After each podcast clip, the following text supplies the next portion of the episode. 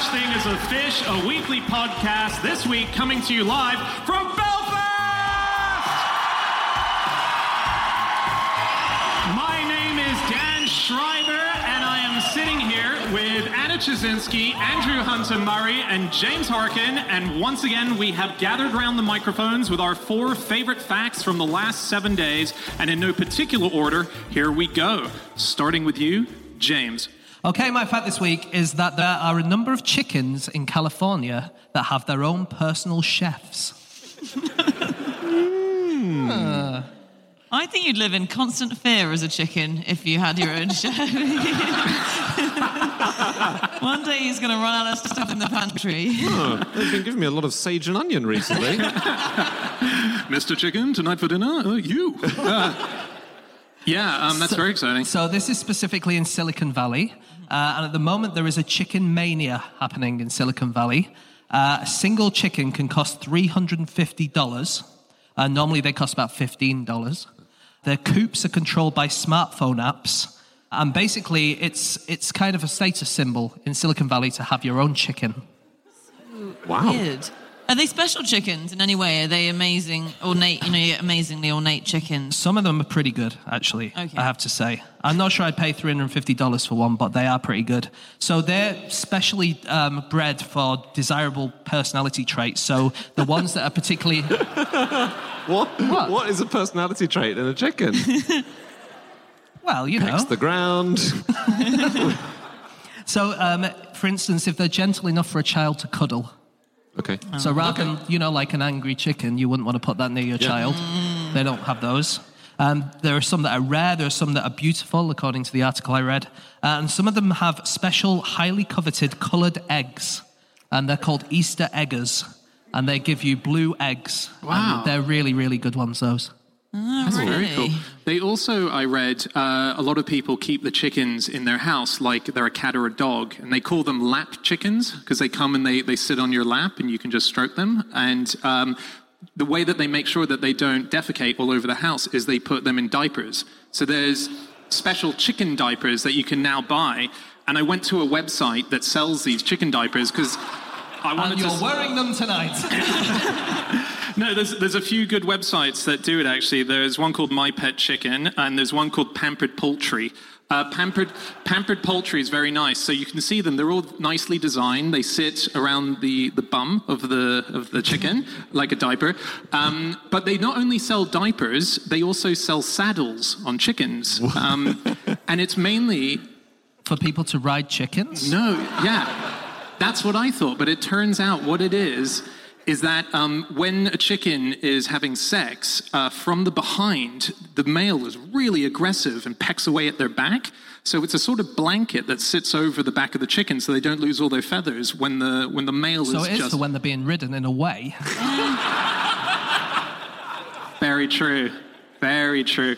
They also, My Pet Chicken has a very exciting device. Uh, Basically, um, a lot of people have problems if they do have a chicken in their house where it does cock-a-doodle do a lot. Um, so they have what on, they, on their site they called cock-a-doodle don't. And cock-a-doodle don't is a new contraption that goes around the neck uh, that stops it from crowing, uh, from roostering. And How does um, it stop it? it, it, it, it goes around the throat. gently strangles the chicken. Yeah, it, it's, it's a bit questionable. I'm not sure Did you- mypetchicken.com Did you not just say this is a very cool contraption? I, can we edit that bit out? Because that's staying in, isn't it? Um, and Sure if you pay an extra amount of money, $12 more, it only costs $18 for it to happen. They say it doesn't hurt the chicken, but if you, uh, the rooster, if you do it um, for $12 more, you can buy a bow tie that goes around. Absolute bargain. For just $30, you can choke the chicken in a classy, bow-tied fashion. How nice. Nothing more classy than a dead chicken with a bow tie on. Um, you do get some incredible looking kind of designer chickens now, though. Um, or, I mean, j- just Google some designer chickens; they're stunning. But I think my favorite is the Ayam chicken. The is A Y A M, and it's described by breeders as the Lamborghini of chickens. and you can see why. So it's, you might have seen it. It's that chicken that's black, completely black from head to toe. It looks like it's been dipped in oil. So its beak, uh, its its crown, its uh, sorry, its comb, its legs, its feet, and the weird thing is, like its eyes, completely black. But the weird thing is, it's fully black on the inside as well, which I didn't realize. So all of its organs, all of the meat in it, all of its flesh, all of its bones, everything is black. And so if you then eat this chicken, it's the meat itself is black. The only thing about the chicken that's not black is it lays white eggs. And Wow. they're just, they're incredible. And there's this um, Ayam breeder in America who's got a site where they sell them. And they say they're very, very good natured as well. So I think a New York magazine wanted to meet one. And the review said the rooster patiently allowed himself to be draped with million dollar jewelry and trussed with red ribbon while being photographed under bright lights. Which again is an amazing looking chicken. People are doing some weird shit with their chickens. Yeah. But Yeah, of course, your website's going to say our chickens are extremely friendly. No w- website selling you these chickens is going to say our chickens are real bastards, actually. That- um, so I, I was looking up chickens in Silicon Valley because this is Yeah. a massive trend at the moment. There is a company at the moment that is trying to disrupt eggs. Okay, so they're trying to make. Um, they're a food uh, startup thing. Uh, they're called Just, and they make eggless scrambled eggs out of um, mung beans. But the other thing they've started doing recently, they've started making chicken nuggets from chickens which are still alive. What? And so there's just like chickens with bits missing. Well, k- kind of. So they took some cells from the inside of a chicken feather. So they took one feather from a chicken called Ian, for the record.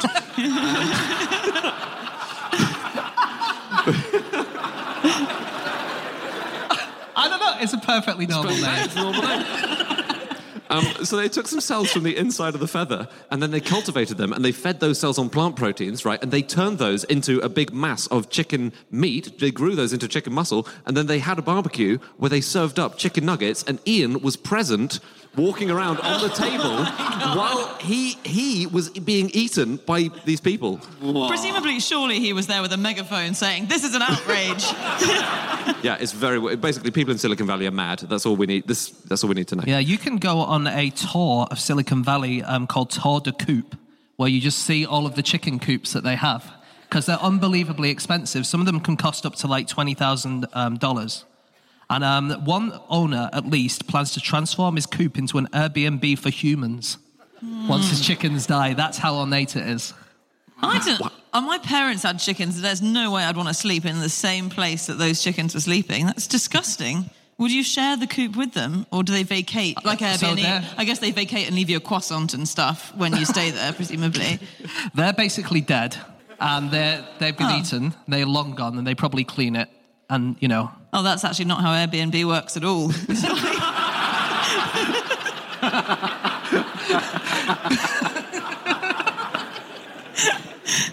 Thank God.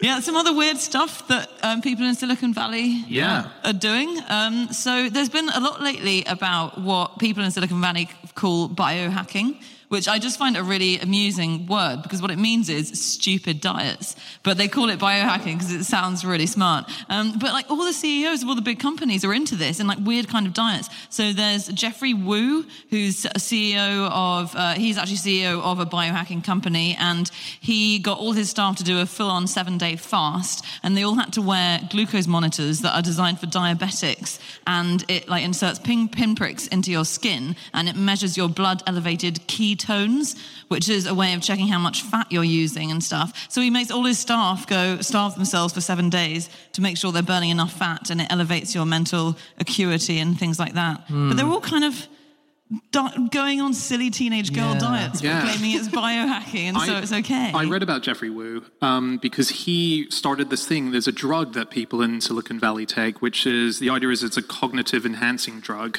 and so it's a brain drug effectively, and it's called nootropics. Which is an old idea. That was back in 1972 that that term was coined. But the idea is you take it and it makes your brain get stimulated. So he runs a company um, where he provides these drugs. So everyone's on these brain stimulant drugs in Silicon Valley if they're working Yeah. with Geoffrey. But I don't know if it's making you want to pay $350 for a chicken. I'm not sure how smart they're making you. Actually, the chickens control the company that makes the drug. Have you met our CEO, Ian?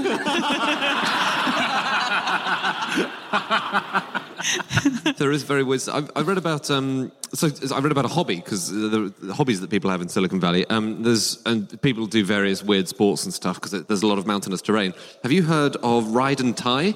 This Nope. is so cool. So it's a mountain race involving two people and one horse. Okay, so but the rule is only one person can be touching the horse at any given moment. What? So you get on the horse and you ride for a couple of miles, then and your friend runs, and then you tie the horse up after a couple of miles, and then you start running, and your friend catches up to the horse, gets on it, rides it, overtakes you, it. and then. Um, And you have to get off after two miles. You can't just go on the horse for the whole length of the course. oh, that's a much better idea, actually.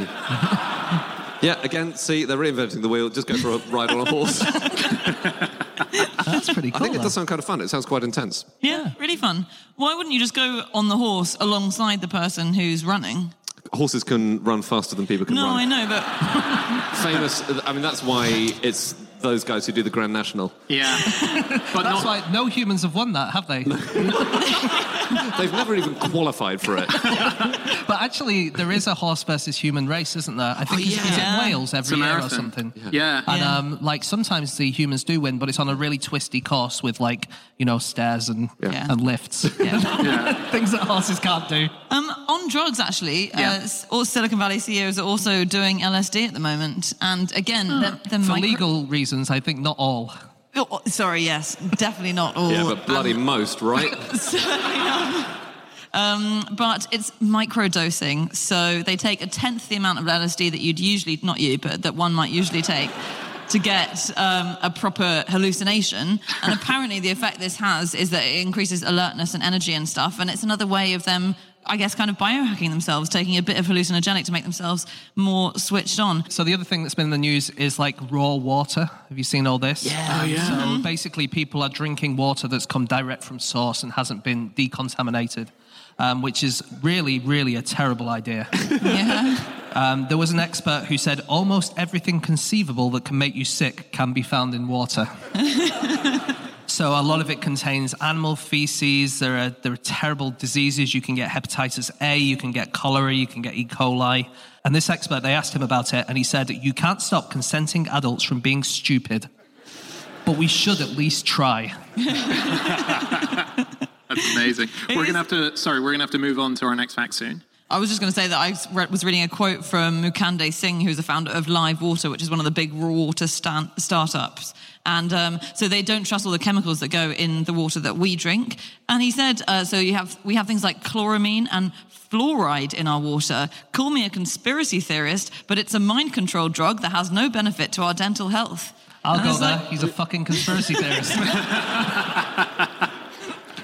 um, just one more thing. Yeah. Um, Apple have built a new campus in California this year. Uh, it's made completely out of glass, and the idea is to um, encourage an open working environment. And on the very first day, seven people were taken to hospital through walking into the doors. It's so good. Okay, it is time to move on to fact number two, and that is Andy.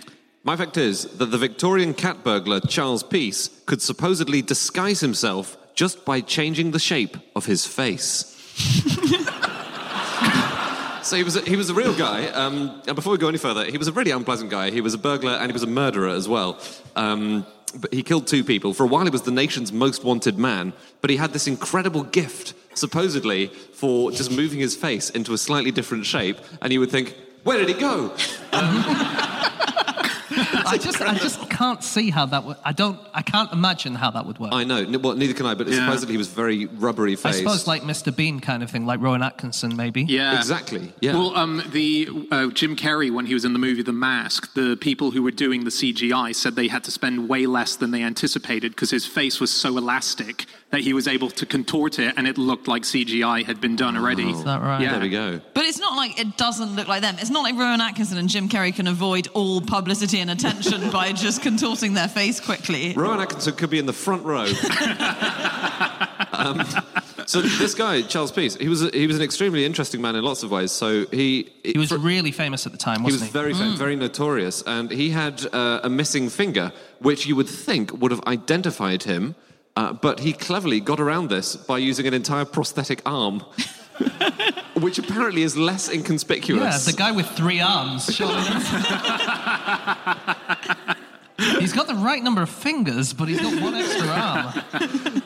He was he was executed, wasn't he? Um, He was. and uh, he told the clergyman who interviewed him in prison just before his execution. He said that he hoped that after he was gone, he would be entirely forgotten by everybody and his name never mentioned again.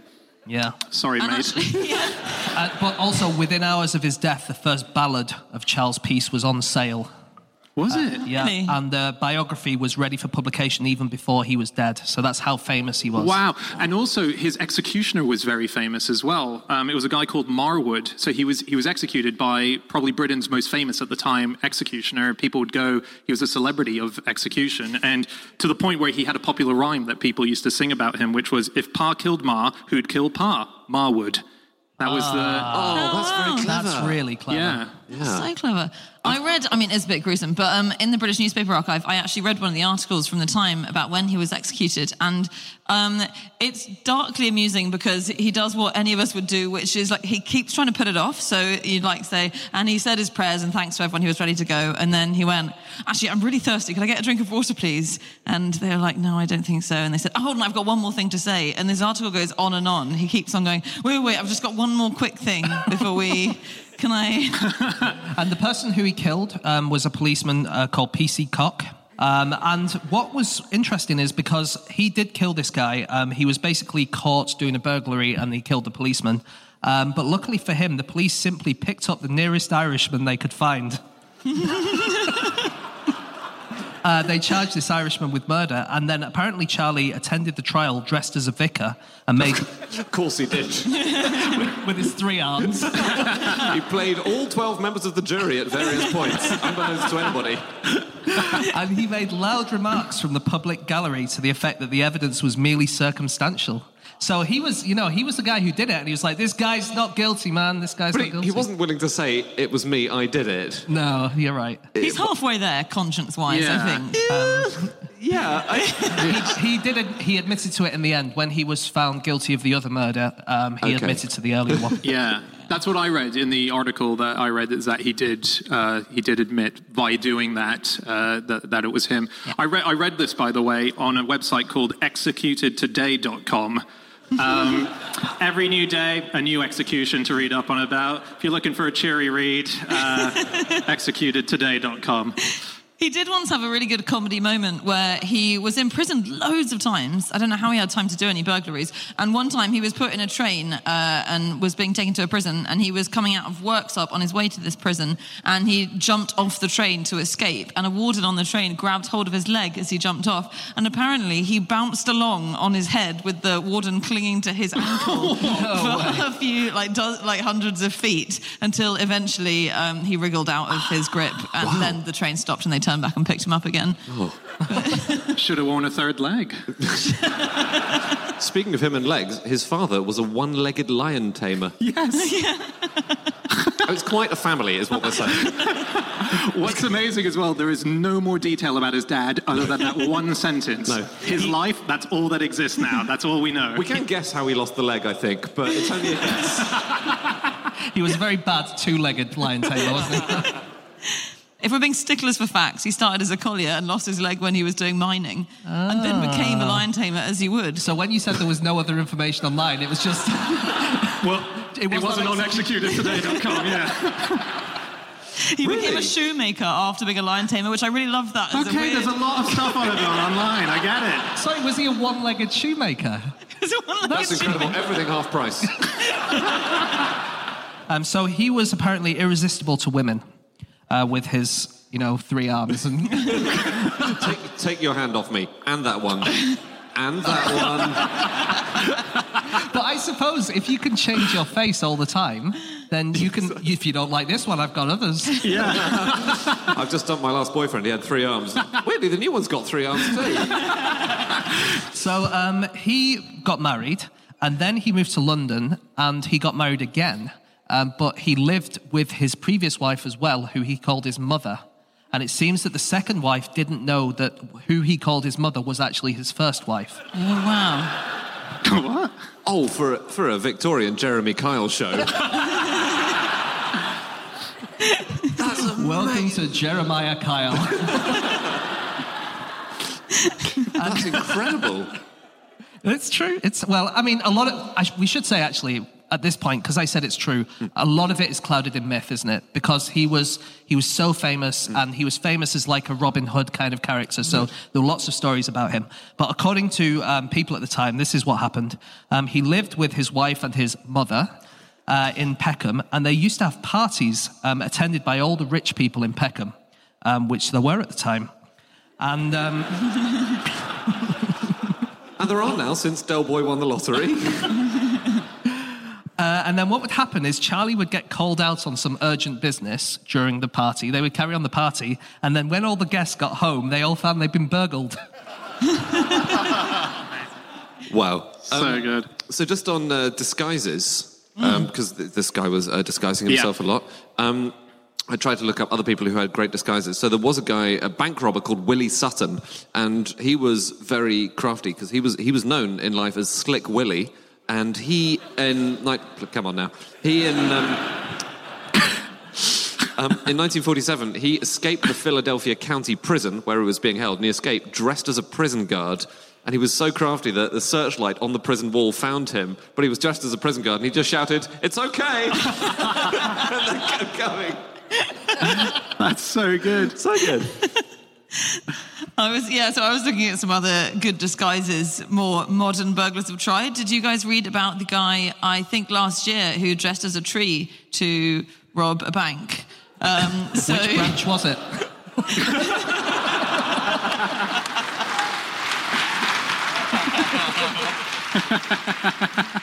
Um, so this this was in New Hampshire, and this is a guy who walks straight into a bank, and he just there's pictures of him, there's CCTV. He had kind of leaves duct taped to his kind of face and bits of his body. He did. He looked almost nothing like a tree. And he, but he walked in and he said, "Give me all your money," and they gave him money. But then on CCTV, someone immediately recognised him because he'd only covered about a quarter of his face with bits of twig, and said, "That's Bob," or whoever it was, and he was caught. Wouldn't it be great if there was a police lineup of genuine trees and just him?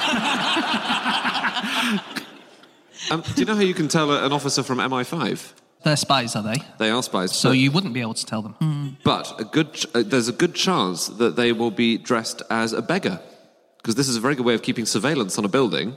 Um, because a lot of people, you know, Yes. just ignore the beggars or the homeless and, and walk on by. And one, one guy from MI5 said that for operations, he would use my own clothes soaked in my own urine to complement that cover. So it is proper deep cover.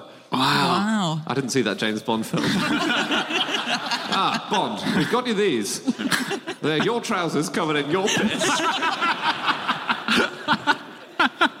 Um, just on spies, did you guys see the news today that you know how every country at the moment is sort of sending their Russian spies out? That, so Britain sent the Russian spies out. Uh, New Zealand said that they would do the same, and then added, uh, "Actually, we can't find any."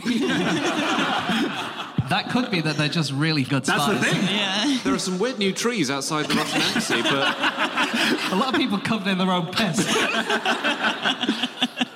do you know the CIA has a chief of disguise? So this is a real post in the CIA, and there is a someone who's just retired as the chief of disguise. She's called jo- uh, she's called Jonna Mendez, and she said this in an interview. I can't I can't tell if she's joking or not. I think she's being serious.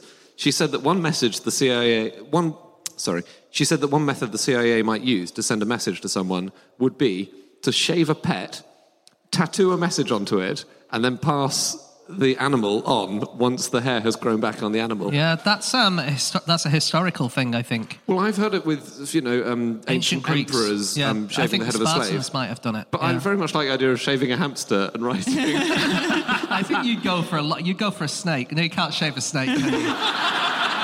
Can you? but it, like, i- imagine if you wrote on, let's say, I don't know, um, It's got to be something big. 'cause well, you've a got to write dog. a big but message. yeah, well, if you got to the end of a dog and then you ran out of uh, words, so you had to append a hamster to the dog. It's not the immediate messaging service of texting, is it? it's it? not. If it's we're compromised, burn everything and get out of the country. Okay, it's time to move on to our third fact, and that is my fact. My fact this week is that if the British treated their monarchy the way that the ancient Egyptians did, Queen Elizabeth II would have to run around a racetrack every three years to prove she was still fit for the job. So the idea of this is that in ancient Egypt, it said that what they used to have was a festival called Heb Sed, and after a pharaoh had reached 30 years in ruling power, that were they still fit to run it? That was a big question. And in order to prove that they were still fit, they would have to run around the complex of where they were living. And usually it was a racetrack. And they would do it with a sort of animal tail that was hanging behind them. And it, everyone came to watch it. And the first time you did it was after 30 years. But then it was every subsequent three years because they thought you might lose it in those three years' time. So if Queen Elizabeth II had to do it, uh, she would have done it 13 times by now. Uh, and we don't actually know why they did it, do we? No. We're not quite sure. There's a few different theories. Um, one theory that I quite like is that there was an original thing they did where once you're in office for 30 years, you would just get killed. And then some smart pharaoh went, well, what if I do the running thing instead? or maybe they were trying to kill him and he was running away. Yes. And they were, you know, Yeah. Something Yeah. like that. But some people think that. Other people, it's just like it proves that you're fit enough to, to be Yeah, there. I read it was a thing as well where it was sort of um, it was directly related to the afterlife, and by doing it, you were building up, as it were, bonus points. I don't know what for, but you know, like how Mario collects coins, and like it was just bing, bing, bing, and it would do something for your next Yeah, life. I didn't see that theory. another idea is they were outrunning old age. That was or outrunning Yeah. death. That was another theory. But you did, they did really have to collect all the right stuff for the afterlife, didn't they? Egyptian pharaohs. That burying them was such a hassle. It was like going on a holiday for the rest of your life. So you had to pack everything you possibly needed. So um, all ancient Egyptian royals were buried with mini breweries. Um, so that they had all the alcohol they would need for the afterlife.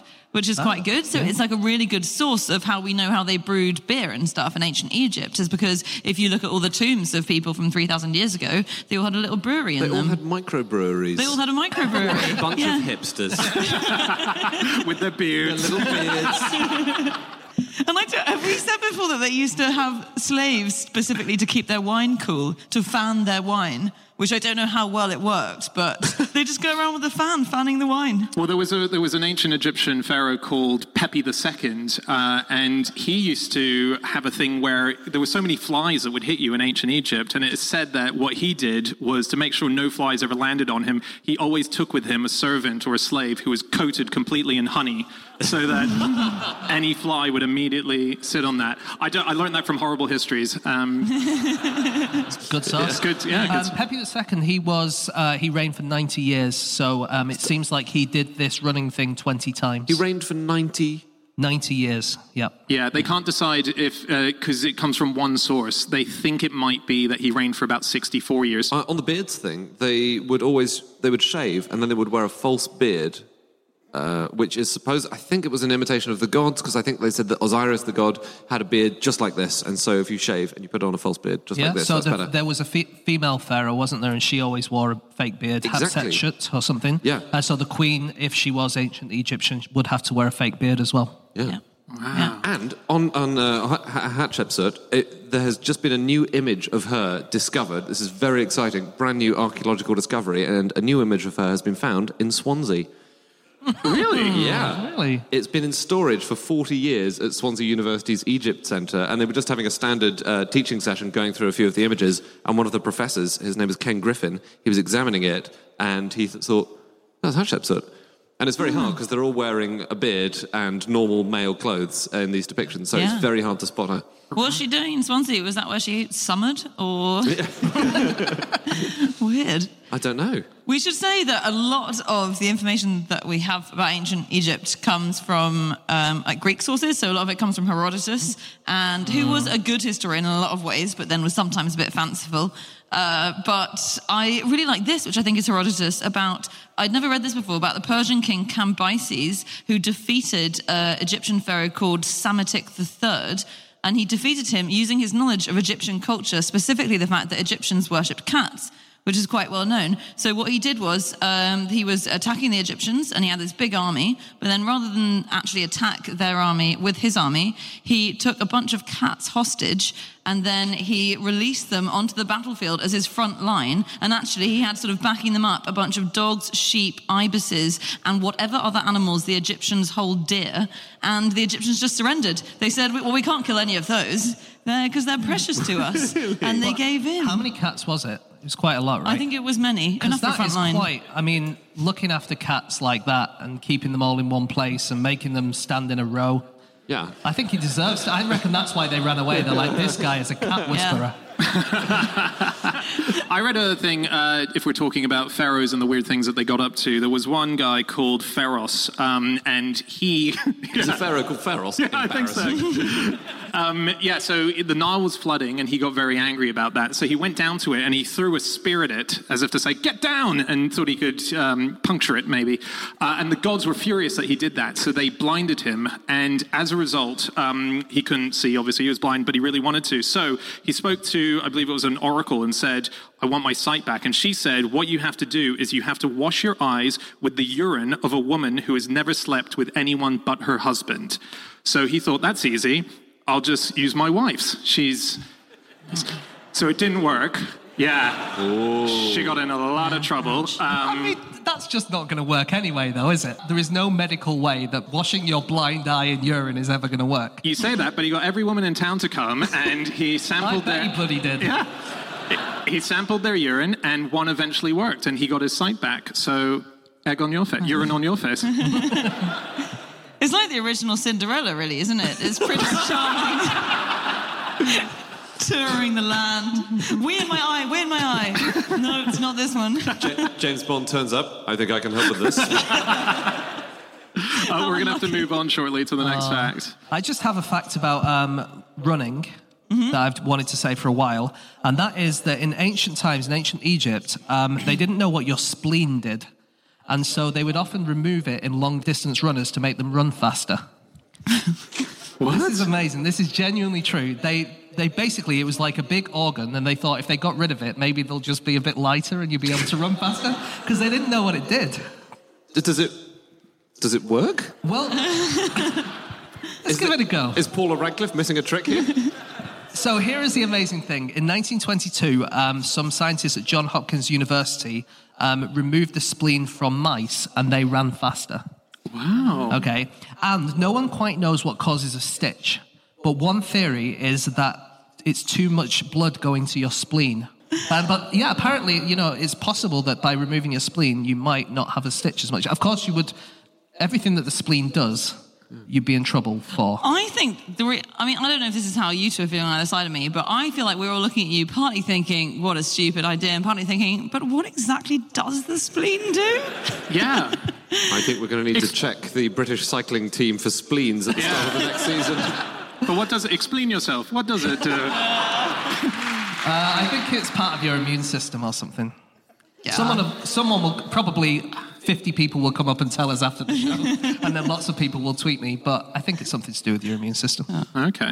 Can I tell you one quick thing about an Egyptian pharaoh that I like? Yeah. Um, uh, the pharaoh Sesostris, who, whenever Sesostris conquered a city or conquered an army, um, if it had been a particularly easy conquest, then he would, the first thing he would do was he'd go up to all their pillars and he'd draw a female genitalia all over them. Uh, to imply that they were a bunch of cowards, which I know is very anti-feminist, but it is also quite funny. Wow. Okay, uh, it is time for our final fact of the show, and that is Ptaszynski. Uh, yeah, my fact this week is that people who smuggle drugs one way across the Sahara Desert often smuggle pasta the other way.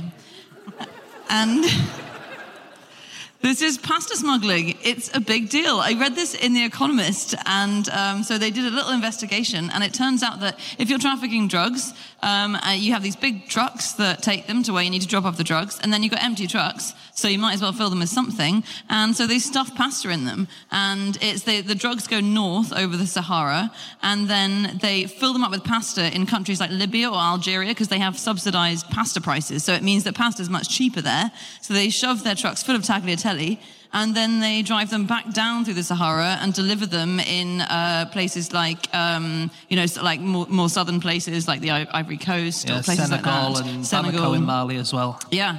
And the Economist spoke to an expert who reckons that by weight, pasta is the main product by weight that's smuggled across the Sahara. Wow, just because you can make a profit on uh, the other side. Yeah, yeah, exactly. You might as well, right? Yeah. You got. But still, driving a truck full of pasta by yourself across the Sahara Desert, it must be a cannelloni life.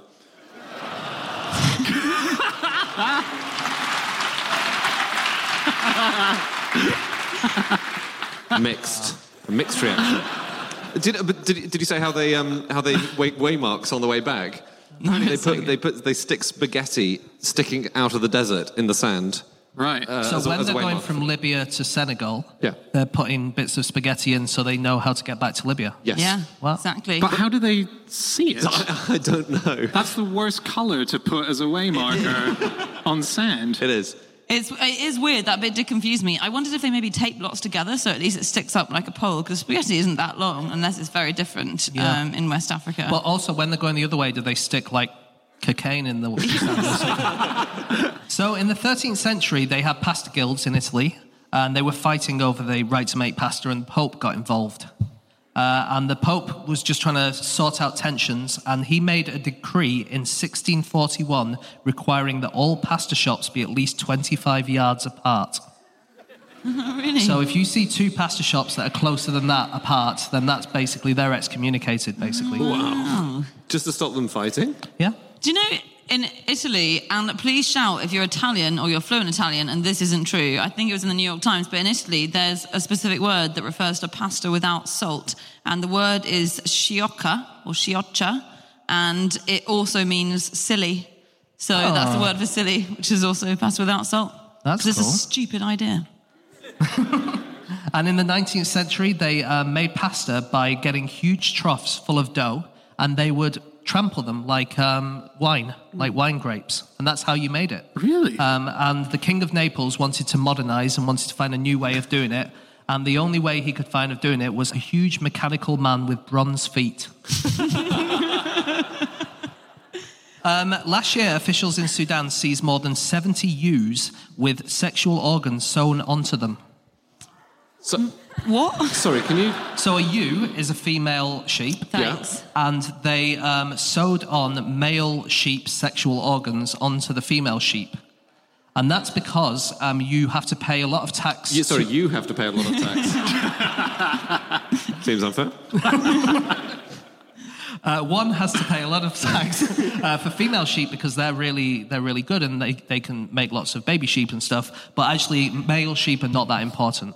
And so, if you're sending male sheep across, then you don't have to pay the tax. And so, the way they did it is got the female ones and just put little like sewed some cock and balls on them. D- I mean, obviously, it didn't work in the end because they got caught. No, it didn't. They got caught. But we only know the time they got caught. This might have been Yeah. happening for centuries. It was called owling, actually, wasn't it? Sheep smuggling. That's Oh, a version yeah. of owling, That's which right. was sort of the main version of smuggling that existed in England specifically from about the 1300s until the 1800s, because um, they didn't want other countries to be creating their own wool, I think, and so a lot we smuggled wool out of England, and yeah, but confusingly called owling. We don't know why. Probably to just bewilder customs officials. Um, I, I- weirdly, I found someone uh, which, which combined uh, smuggling and pasta in another sense. Okay. But I was, I was, it, was, it turns out to be a very disappointing story, I'm afraid. Basically, in 2012, there were smugglers who tried to smuggle 4 million fake cigarettes into the West Midlands, and they did so by hiding them in a pasta consignment. And I was really excited, and then it turned out that they just hid them behind cannelloni, actually. Um, but they just hid them behind boxes of cannelloni rather than what I assumed they had done, which was put the fake cigarettes inside penne. I was, I kid you not, I was so excited about that story. Oh, I'm glad you took us on your emotional journey there. Thank though. you. Well, it wasn't a strong enough fact without the emotional journey. That's the problem. No. I was reading about a modern smuggler who I really like, a guy called Robert Cusack, who's a Californian, and um, he was flying home from Thailand. He'd been on holiday in Thailand, and he was undergoing a routine inspection at the airport when an exotic bird flew out of his bag, which was awkward. And so they searched his bags and they found um, three more exotic birds and they also found 50 orchids. And then the security official said, Do you have any other contraband to declare? And he immediately said, Yes, I've got monkeys in my pants. they pulled down his trousers and he did indeed have two pygmy monkeys down his pants. I've got I've got a modern smuggler as well called Jasmine Clare. Uh, and she was um, caught off the back of a tip that was given to the Homeland Security. Uh, it was anonymously given, saying that there would be possible smuggling activity taking place in the vicinity of a bed and breakfast called the Smuggler's Inn. and, so they didn't. They took it as a real uh, tip, as opposed to thinking that was a bad joke. And they set up a surveillance there, and they eventually saw someone who was doing the uh, the smuggling. It was Jasmine Clare. It turns out um, they were alerted to the fact it might be her because the car that arrived had the vanity license plate "smuggler." and it was her, and she had blocks of cocaine, nine bricks of cocaine. That's that- incredible. Yeah, smugglers in, smuggler on the license plate. It's the boldest double bluff I've ever heard. Yeah. I'm sorry it didn't work. So I became a bit obsessed with trying to find out. I think we're all familiar with the term budgie smugglers. Oh yeah. Okay, which are those very tight swimsuits uh, worn in Australia um, and elsewhere. And I became obsessed with trying to find out if anyone has ever actually smuggled a budgie. And it was a very long search, uh, and it was a hard search. I tried typing in the Latin name of the species, that didn't yield anything. I did find a paper called The Smuggled Budgie from 2010, very exciting et- etymology paper about the origin of the word budgie. Nightmare. But This emotional journey is amazing. But I, I did find a guy in Cuba in 2014 who, this was pants based as well. He was detained trying to board a flight to the USA with 66 birds inside his trousers. and he made it through the metal detector. Obviously, birds are not made of metal. so he's doing great. But there were loads of bulges in his trousers, and he was stopped in the airport. And when the police at the the authorities at the airport stopped him, he said, "Okay, you got me. I am uh, concealing a pigeon as a gift for my grandson in my trousers." I presume he thought they would say, Yeah, yeah. "Okay, fine, no questions asked. Go on your way." but the police forced him to remove his trousers, and they found dozens of finches and hummingbirds hidden inside his trousers and his pants. Yeah. And yeah, and sometimes when people smuggle rare birds, they have to tape their beaks shut so they won't sing like a canary. but also, some people who smuggle them um, have their beaks facing inwards on the crotch region. Oh, just feels like a massive hostage to fortune. Why would they do that? I think it's just they're very they're very small, um, and I think it's the best place to hide them. Maybe it's pleasant. Who knows? Um, but I, I read It'll be happening that, in Silicon Valley within a fortnight of this podcast going out. I read about that guy, and the article specified that the two birds next to his genitals were dead. Um, which I don't know what kind of weird toxicity was happening there, but Wow. Oh, he killed two birds with one bone.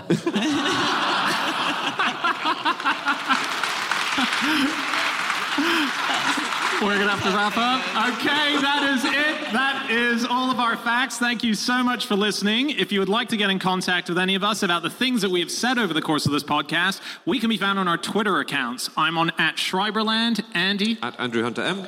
James, At James Harkin. and Ptaszynski. you can email podcast at qi.com. Yep, or you can go to our group account at No Such Thing or our Facebook page, No Such Thing as a Fish, or No Such Thing as a Fish.com. It's our website. We have everything up there from uh, links to our tour dates. We have our previous book that we released, and we also have a link to our new tape that we've released. And we're about to give a copy of it away right now to one of the members of our audience here in Belfast. Uh, yeah. Um, so uh, if the person who wins it, if you can give us a shout when we say your fact, and the winner is Anna. Yeah, so it's Natasha Riley. Are you are you here? Um, yeah, come and get this at the end. This is the fact. When filming the battle scenes for Game of Thrones, filmed in Northern Ireland, of course, the fighting was so intense that they had to create a safe word in case someone got hurt. So the safe word for Game of Thrones is banana. That's awesome.